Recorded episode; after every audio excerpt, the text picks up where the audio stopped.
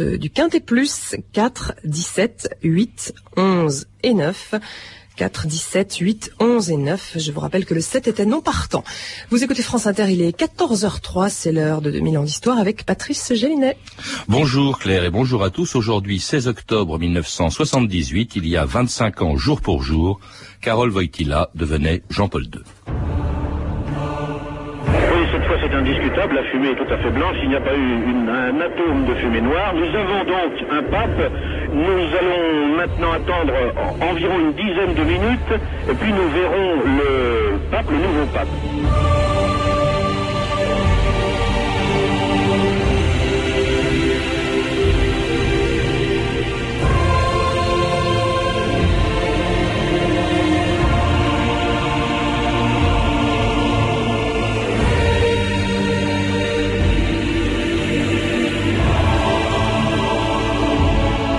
2000 ans d'histoire.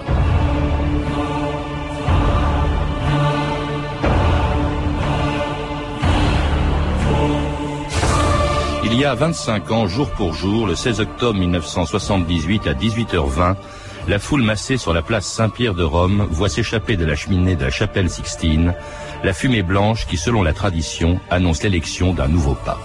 Mais pendant 25 minutes encore, personne ne connaîtra son nom.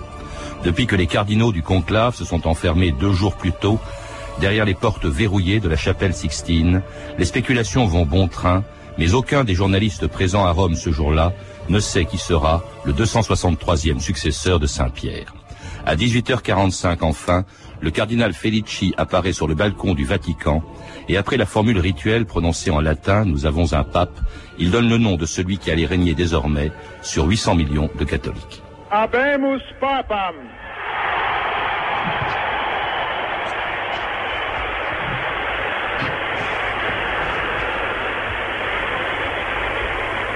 Eminentissimum ac reverendissimum Dominum, Dominum Carolum, Sancte Romane Ecclesiae, Cardinalem Voitiva, Bernard Lecomte, bonjour. Bonjour. Bah, c'est ainsi qu'il y a 25 ans tout juste, donc commençait un des règnes les plus longs de l'histoire du Vatican, puisque trois papes seulement ont régné plus longtemps que Carole Wojtyla, hein, qui devenait ce jour-là Jean-Paul II, mais ça personne ne pouvait encore le savoir en 78. La grande surprise en revanche, c'est que c'était un pape polonais. Ça, on n'avait pas vu un pape non italien euh, régner euh, depuis plus de 450 ans, je crois. Oui, c'est vrai, et c'est d'ailleurs pas tout à fait la même chose, car euh, la surprise, c'était qu'il n'était pas italien. C'est un peu après qu'on va se dire, mais un, il est polonais et slave, et deux, il vient d'au-delà du rideau de fer. C'est avec un certain temps que les, les, commentateurs vont avoir cette, cette, cette conscience que, au fond, c'est pas seulement un non-italien, mais c'est quelqu'un qui vient des pays de l'Est. Vous, vous-même, ça, ça a provoqué un choc d'autant plus grand que je crois que vous étiez ce jour-là à Varsovie. Oui, c'est, moi j'étais tout jeune journaliste et, envoyé spécial de la Croix, et pour tout à fait autre chose, j'étais en effet à, à Varsovie ce jour-là, et j'étais avec un officiel polonais, un bon communiste bon teint, euh, qui est devenu tout pâle quand un de ses sbires lui a tendu un petit papier en disant c'est un pape polonais. Et il s'est tourné vers nous il a dit voilà euh, c'est un polonais. Tout le monde a dit ah bon c'est Wyszynski car rappelez-vous à l'époque le primat Wyszynski était très très connu. Non non c'est pas Wyszynski c'est Wojtyła. Et moi j'ai pris par la main mon interprète et, et je lui dit on file tout de suite dans la rue et, et, et je me suis payé ce luxe d'apprendre aux polonais que je rencontrais euh, que le pape était polonais. Je les ai vus un, un par un fondre en larmes pousser des cris danser dans la rue alors ce pape, Bernard Lecomte, vous venez de lui consacrer une monumentale biographie euh, publiée euh, chez, chez Gallimard, euh, une biographie de 600 pages, dans laquelle vous insistez, c'est passionnant parce que vous y insistez beaucoup, la moitié de ce livre est consacré pratiquement à la jeunesse et à l'époque où Wojtyla était encore Wojtyla avant qu'il soit pape. Pourquoi avoir attaché tant d'importance aux 58 ans qui ont précédé sa, son élection? Parce que, si vous voulez, j'ai voulu, dans cette biographie, raconter non pas l'histoire d'un pape, mais l'histoire d'un homme. Si vous voulez, grosso modo, les, les, papes, ils ont tous un petit peu la même histoire, c'est-à-dire qu'ils sont de, issus d'une famille euh, catholique de 12 enfants, euh, entrés au petit séminaire à 15 ans, au grand séminaire à 17 ans, puis prêtre, puis évêque, etc. Celui-là, pas du tout. Il a une vraie vie, si j'ose dire. Il, il n'entre au séminaire que 20, à 21 ans passés. Il vient d'un pays, on y reviendra, qui a une histoire extrêmement dramatique et pleine d'enseignements euh, pour lui-même, pour la suite, et lui-même a une vie de petit garçon, puis d'adolescent, d'étudiant. Euh, il veut être comédien, on a un peu oublié ça, mais euh, il a failli ne pas être prêtre. il a joué hein, dans un théâtre, il, il a théâtre joué, amateur. Il a joué pendant des années, et il avait bien l'intention, il l'a dit encore en 1941, il dit à un, un de ses amis, mais euh, moi prêtre, pas, pas du tout, tout le monde pense que cet homme si pieux va devenir prêtre, et lui dit, moi prêtre, pas du tout, je, je veux être comédien, et j'ai déjà ma place au théâtre Slovatsky pour l'après-guerre. Le théâtre Slovatsky était le principal théâtre de Cracovie et il avait bien l'intention de devenir acteur. Acteur, philosophe aussi, quand même docteur en philosophie, euh, ouvrier, très sportif, on l'a appelé, on l'a surnommé le sportif de Dieu. C'est assez étonnant, vraiment c'est un itinéraire qui est tout à fait surprenant. C'est peut-être aussi euh, cette jeunesse et puis ensuite les années qui vont suivre jusqu'en 1978, des années où, où, où, au fond c'est forgé déjà euh, ce, ce qu'il allait faire en tant que, en tant que pape. C'est un homme qui a beaucoup souffert aussi dans sa jeunesse. Il faut rappeler quand même qu'il a perdu, vous le rappelez, euh, qu'il a perdu très tôt sa mère, il avait 9 ans, son frère, euh, euh, il avait 13 ans, son père quand il avait 20 ans, et puis alors surtout la jeunesse de Wojtyla, c'est aussi les épreuves que subit son pays, hein, la guerre de 40, l'occupation de la Pologne, où les Allemands ont construit les premiers euh, camps d'extermination les, plus, euh, les, plus, les plus terribles, une expérience qui l'a profondément marqué. Écoutez Jean-Paul II en parler devant des enfants en 1984. Si pense à dire campi di concentramento, se si, se si pensa eh, di questa eh, cosiddetta in, in, in, ebraico Shoah, vuol dire... Si l'on pense au camp de concentration, si l'on pense à ce qu'on appelle en hébreu la Shoah, l'extermination d'un peuple, de certains peuples, j'ai certainement appris à travers ces souffrances à percevoir plus profondément la réalité du monde. À travers le mal qui a tellement marqué notre siècle. À travers ces souffrances immenses, ces tragédies, on a dû rechercher au plus profond une lumière. Si a dovuto cercare più profondamente una luce.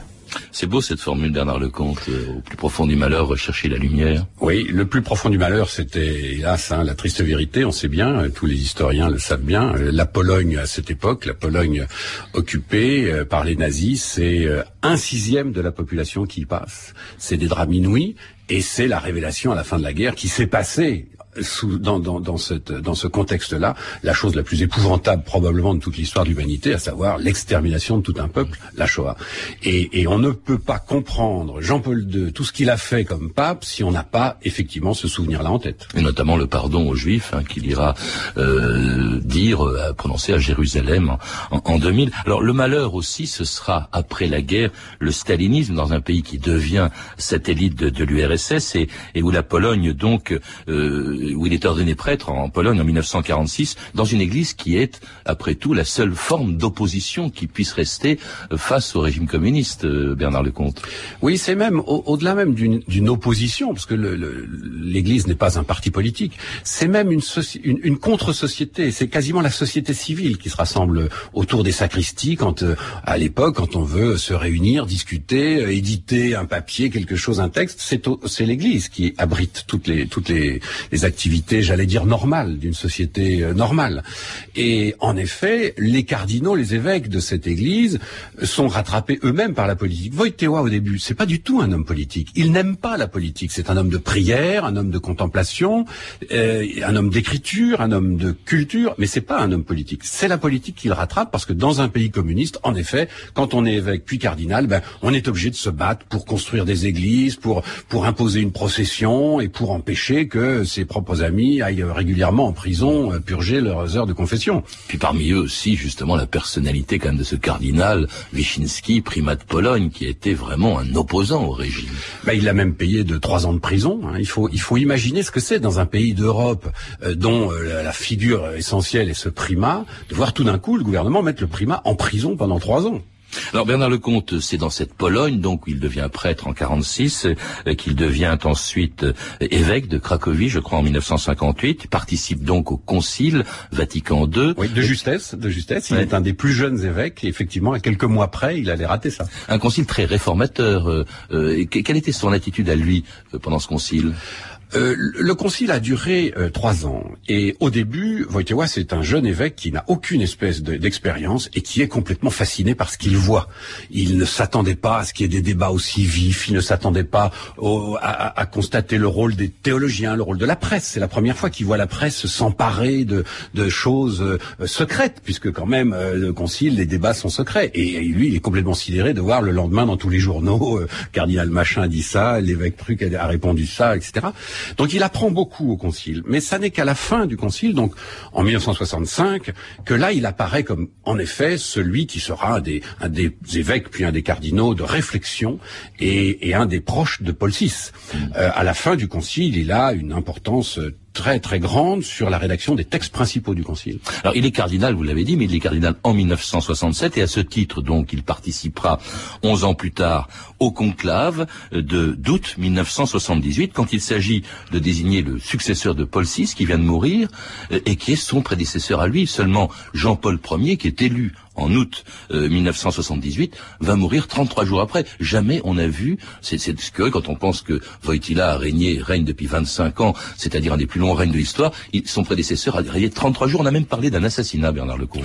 Oui, alors ça, il faut attention, attention au fantasme quand on parle du Vatican. Euh, il y a beaucoup de fadaises et de sornettes qui ont été dites là-dessus. En réalité, c'est tout à fait poignant et tragique ce qui s'est passé. C'est que le patriarche de Venise, Albino Luciani, qui a été élu euh, pape, s'est rendu compte très vite qu'il était pas au niveau. Il a été, d'abord, il était en mauvaise santé, ce qu'on a oublié de dire à l'époque, hein, son dossier médical l'atteste, mais surtout, il a été complètement submergé par euh, le stress et par son, son sentiment à lui d'incompétence. Et en effet, il s'est éteint, euh, exténué, 33 jours après sa, son élection. Alors sa mort, évidemment, surprend tout le monde, à commencer par les cardinaux qui se réunissent une deuxième fois en un mois et demi pour désigner un nouveau pape. Et alors là, deux jours avant son élection, le conclave commence le 14 octobre, personne ne pense à Wojtyla. Vous racontez même, Bernard Lecomte, cette scène extraordinaire, assez drôle. Euh, le, ce jour-là, au moment où on va fermer les portes de la chapelle Sixtine et où entrent les cardinaux, il y a un reporter photographe qui se dit tiens je vais faire la photo du futur pape donc il prend tous les cardinaux en photo et quand Wojtyla euh, passe devant lui il lui dit non ne me photographiez pas c'est inutile. Oui tout à fait. Il n'y croyait pas lui-même. Bah, lui il y croyait pas mais enfin il savait quand même que au conclave précédent, celui qui avait élu euh, Jean-Paul Ier, euh, il savait que son nom avait été cité. Donc il était quand même un petit peu inquiet, parce que encore une fois, euh, l'Église catholique, c'est pas l'UDF. Hein, c'est, il faut pas être calife à la place du calife. personne ne souhaite vraiment devenir pape. Hein, un, cardinal raisonnable ne, peut pas souhaiter ça.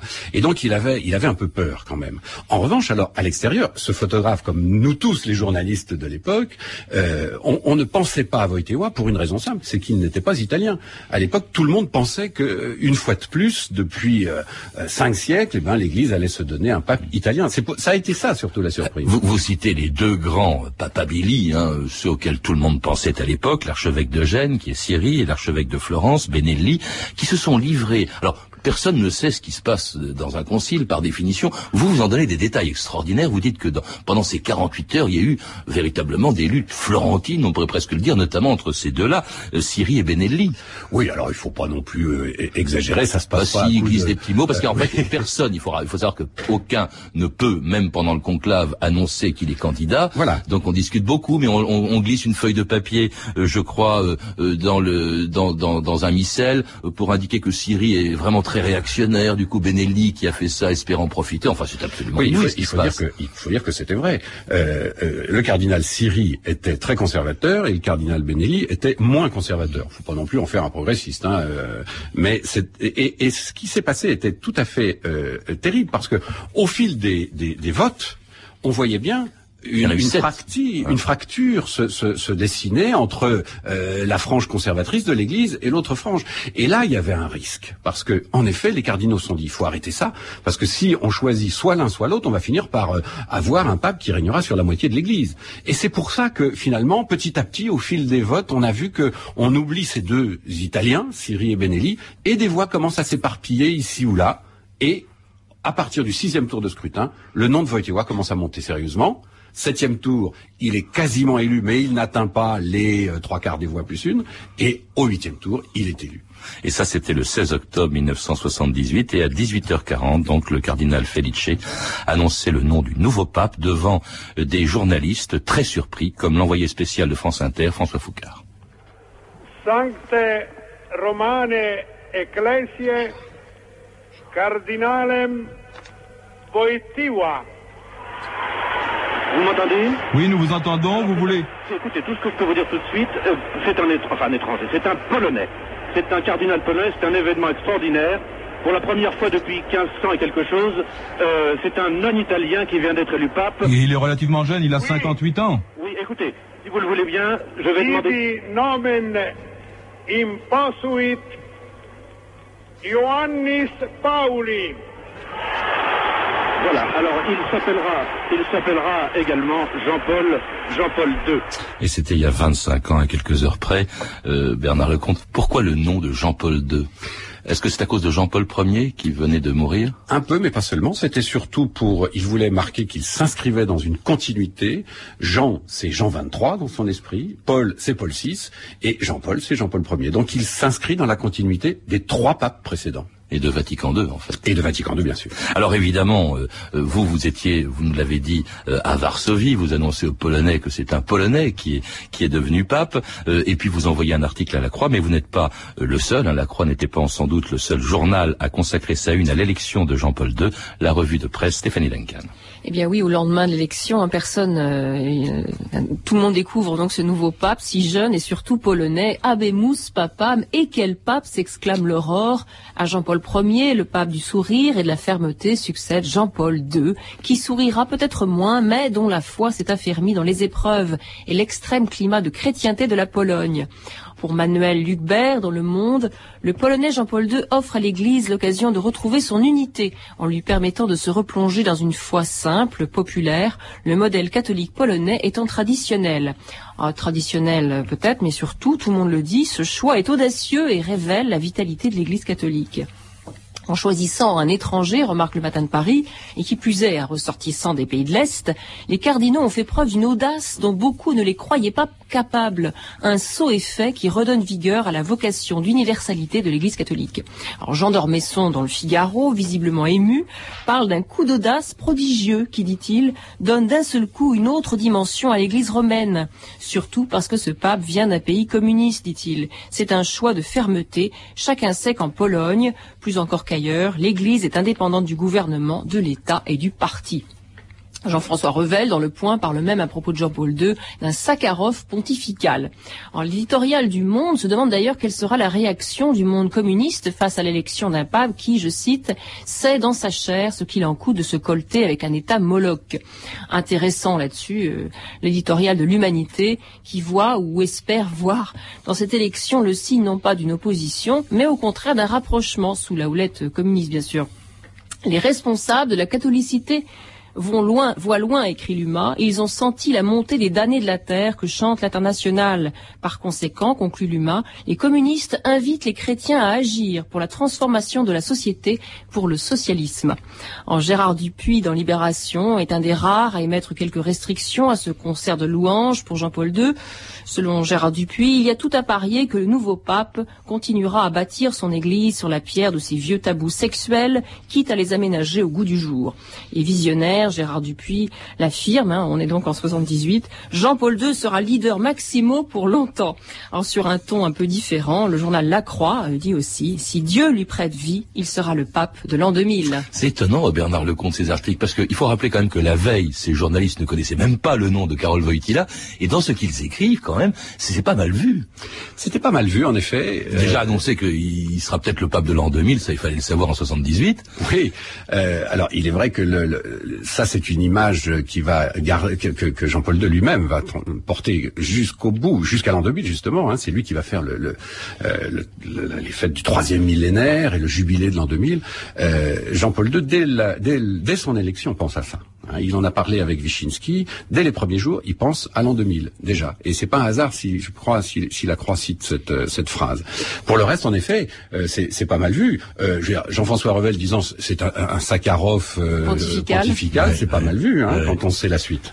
Alors, ce qu'ils ne savent pas, parce que ça se passe au moment où ils écrivent leurs articles, c'est que dès le début aussi, ce pape surprend d'abord par son comportement. Il se comporte comme au- aucun pape élu ne s'est jamais comporté, dites-vous, euh, Bernard Lecomte. Dès les premiers jours, d'abord, surprend les Italiens, parce qu'il parle en, en latin, euh, en, pardon, en italien. Il faut, il faut rappeler qu'il est polyglotte. Hein. Je crois qu'il il parle Ah, six langues. Oui, voilà. Enfin, dont la sienne. Oui, oui, dans l'assiette. Oui, c'est vrai qu'il surprend les Italiens. C'est important, c'est c'est pas anecdotique, c'est que le pape, euh, rappelons-nous que le pape, il est pape parce qu'il est évêque de Rome. Et en réalité, on élit euh, l'é- l'évêque de Rome. Donc il est, il est naturel que les Romains se disent, oulala, on a élu quelqu'un qui, qui, qui vient de Pologne, dans quelle langue il va nous parler? Et à la stupéfaction de tous les Italiens, euh, Jean-Paul II s'adresse à eux dans un très bon italien, en effet, de même qu'il parle parfaitement le français, comme vous le savez. Il parle très bien l'anglais, il parle correctement l'allemand, et il se débrouille dans presque toutes les langues de l'Est. Et puis il va surtout aussi les, les surprendre, non seulement par son comportement, mais par ses premiers mots prononcés six jours après son élection, le jour de la cérémonie d'inauguration de son pontificat,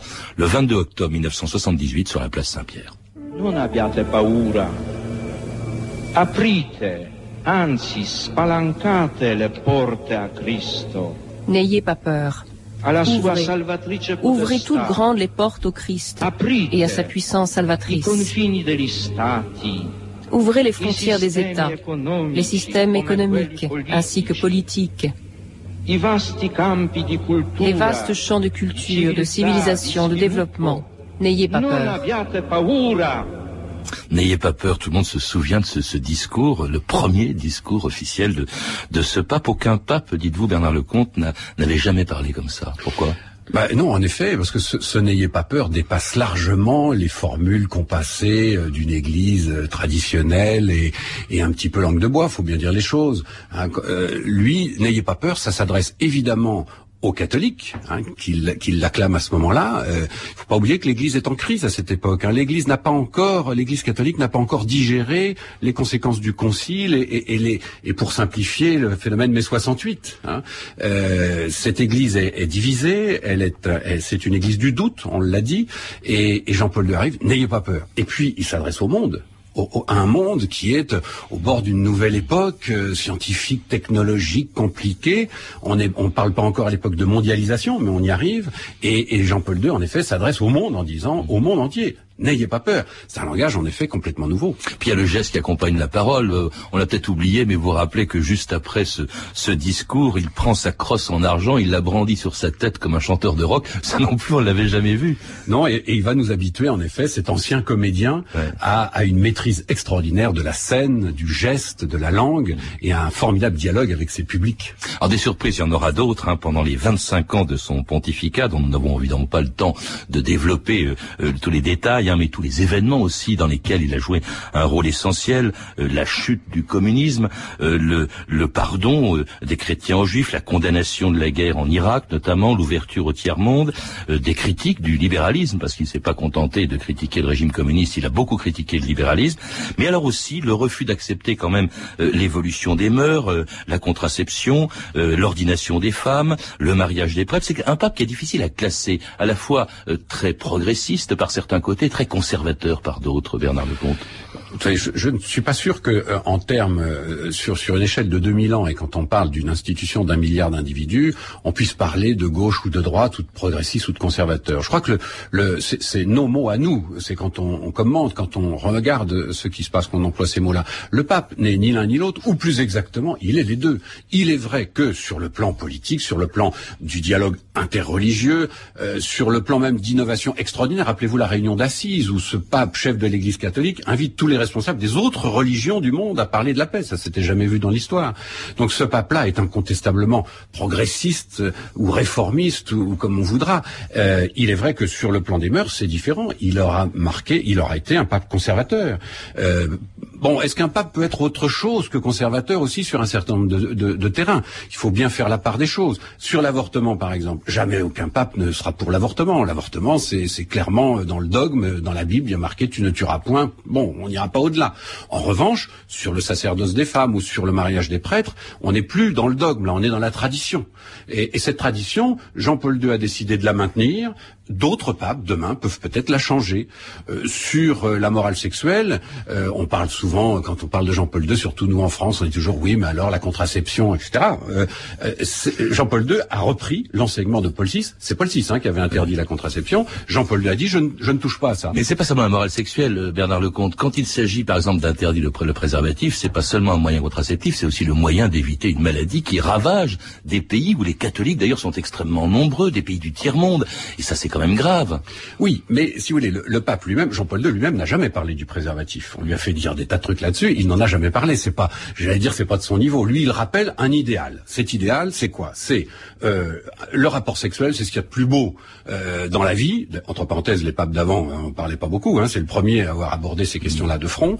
Et un rapport sexuel, eh bien, c'est un don total entre un homme et une femme. Voilà le principe. Et alors tous les moyens euh, de contraception, chimiques ou prophylactiques, la pilule ou préservatif, eh ben effectivement, ça, ça, ça, ça retire quelque chose à ce don total. Alors maintenant, il faut euh, admettre que le pape donne le principe et les églises elles-mêmes l'appliquent. Vous, vous, savez très bien, euh, monseigneur Lustiger en France avait dit assez rapidement, euh, attention, euh, quand entre donner la mort et pas donner la mort, il y a pas, hein, il faut, faut, choisir très vite de pas la donner. Et donc, si on ne peut pas se contenir, disait le cardinal Lustiger, eh ben mettez. Hein. Il y a 25 ans, on l'a entendu dans les archives, c'est un pape jeune de 58 ans, très sportif, euh, qui était élu, et aujourd'hui, c'est un pape très diminué, qui ne le cache pas. Est-ce qu'on peut imaginer une démission du pape, ce qui ne s'est jamais produit, je crois, dans l'histoire. Si, ça s'est produit. Ça s'est produit euh, en 1294 exactement. Euh, le pape s'appelait Célestin V. C'était un moine qui a été tiré de son monastère pour devenir pape. Et au bout de six mois, il a compris que. Et dans, le, dans ce cas, dans le cas présent. Et dans le cas présent, il peut le droit canon le, le permet. Simplement, lui, tout simplement, a dit non, je resterai là jusqu'au bout. Dieu m'aidera à rester jusqu'au bout. Il a même eu cette phrase à qui voulez-vous que je donne ma démission? Merci Bernard Lecomte. Je rappelle que vous êtes l'auteur d'une biographie tout à fait passionnante et très complète de Jean-Paul II, qui vient d'être publiée chez Gallimard, et puis évidemment beaucoup de livres en ce 25e anniversaire sur Jean-Paul II. Ce jour-là, Jean-Paul II de Joseph Vendry, édité chez Perrin et Mam. XII, alors XII, c'est pas Jean-Paul II, mais XII, qui est un de ses prédécesseurs, de Philippe Chenot, publié au Cerf, ainsi qu'un dossier spécial du Figaro qui est sorti aujourd'hui sur Jean-Paul II. Ce soir, sur France 5, vous pourrez voir un documentaire sur Jean-Paul II de Douane Alette, diffusé à 22h50. Et je vous signale enfin que le salon du livre d'histoire de Blois débute aujourd'hui et dure jusqu'au 19 octobre. Vous pouvez retrouver tous ces renseignements en contactant le service des relations avec les auditeurs au 0892 68 10 33, 34 centimes d'euros la minute ou consulter le site de notre émission sur France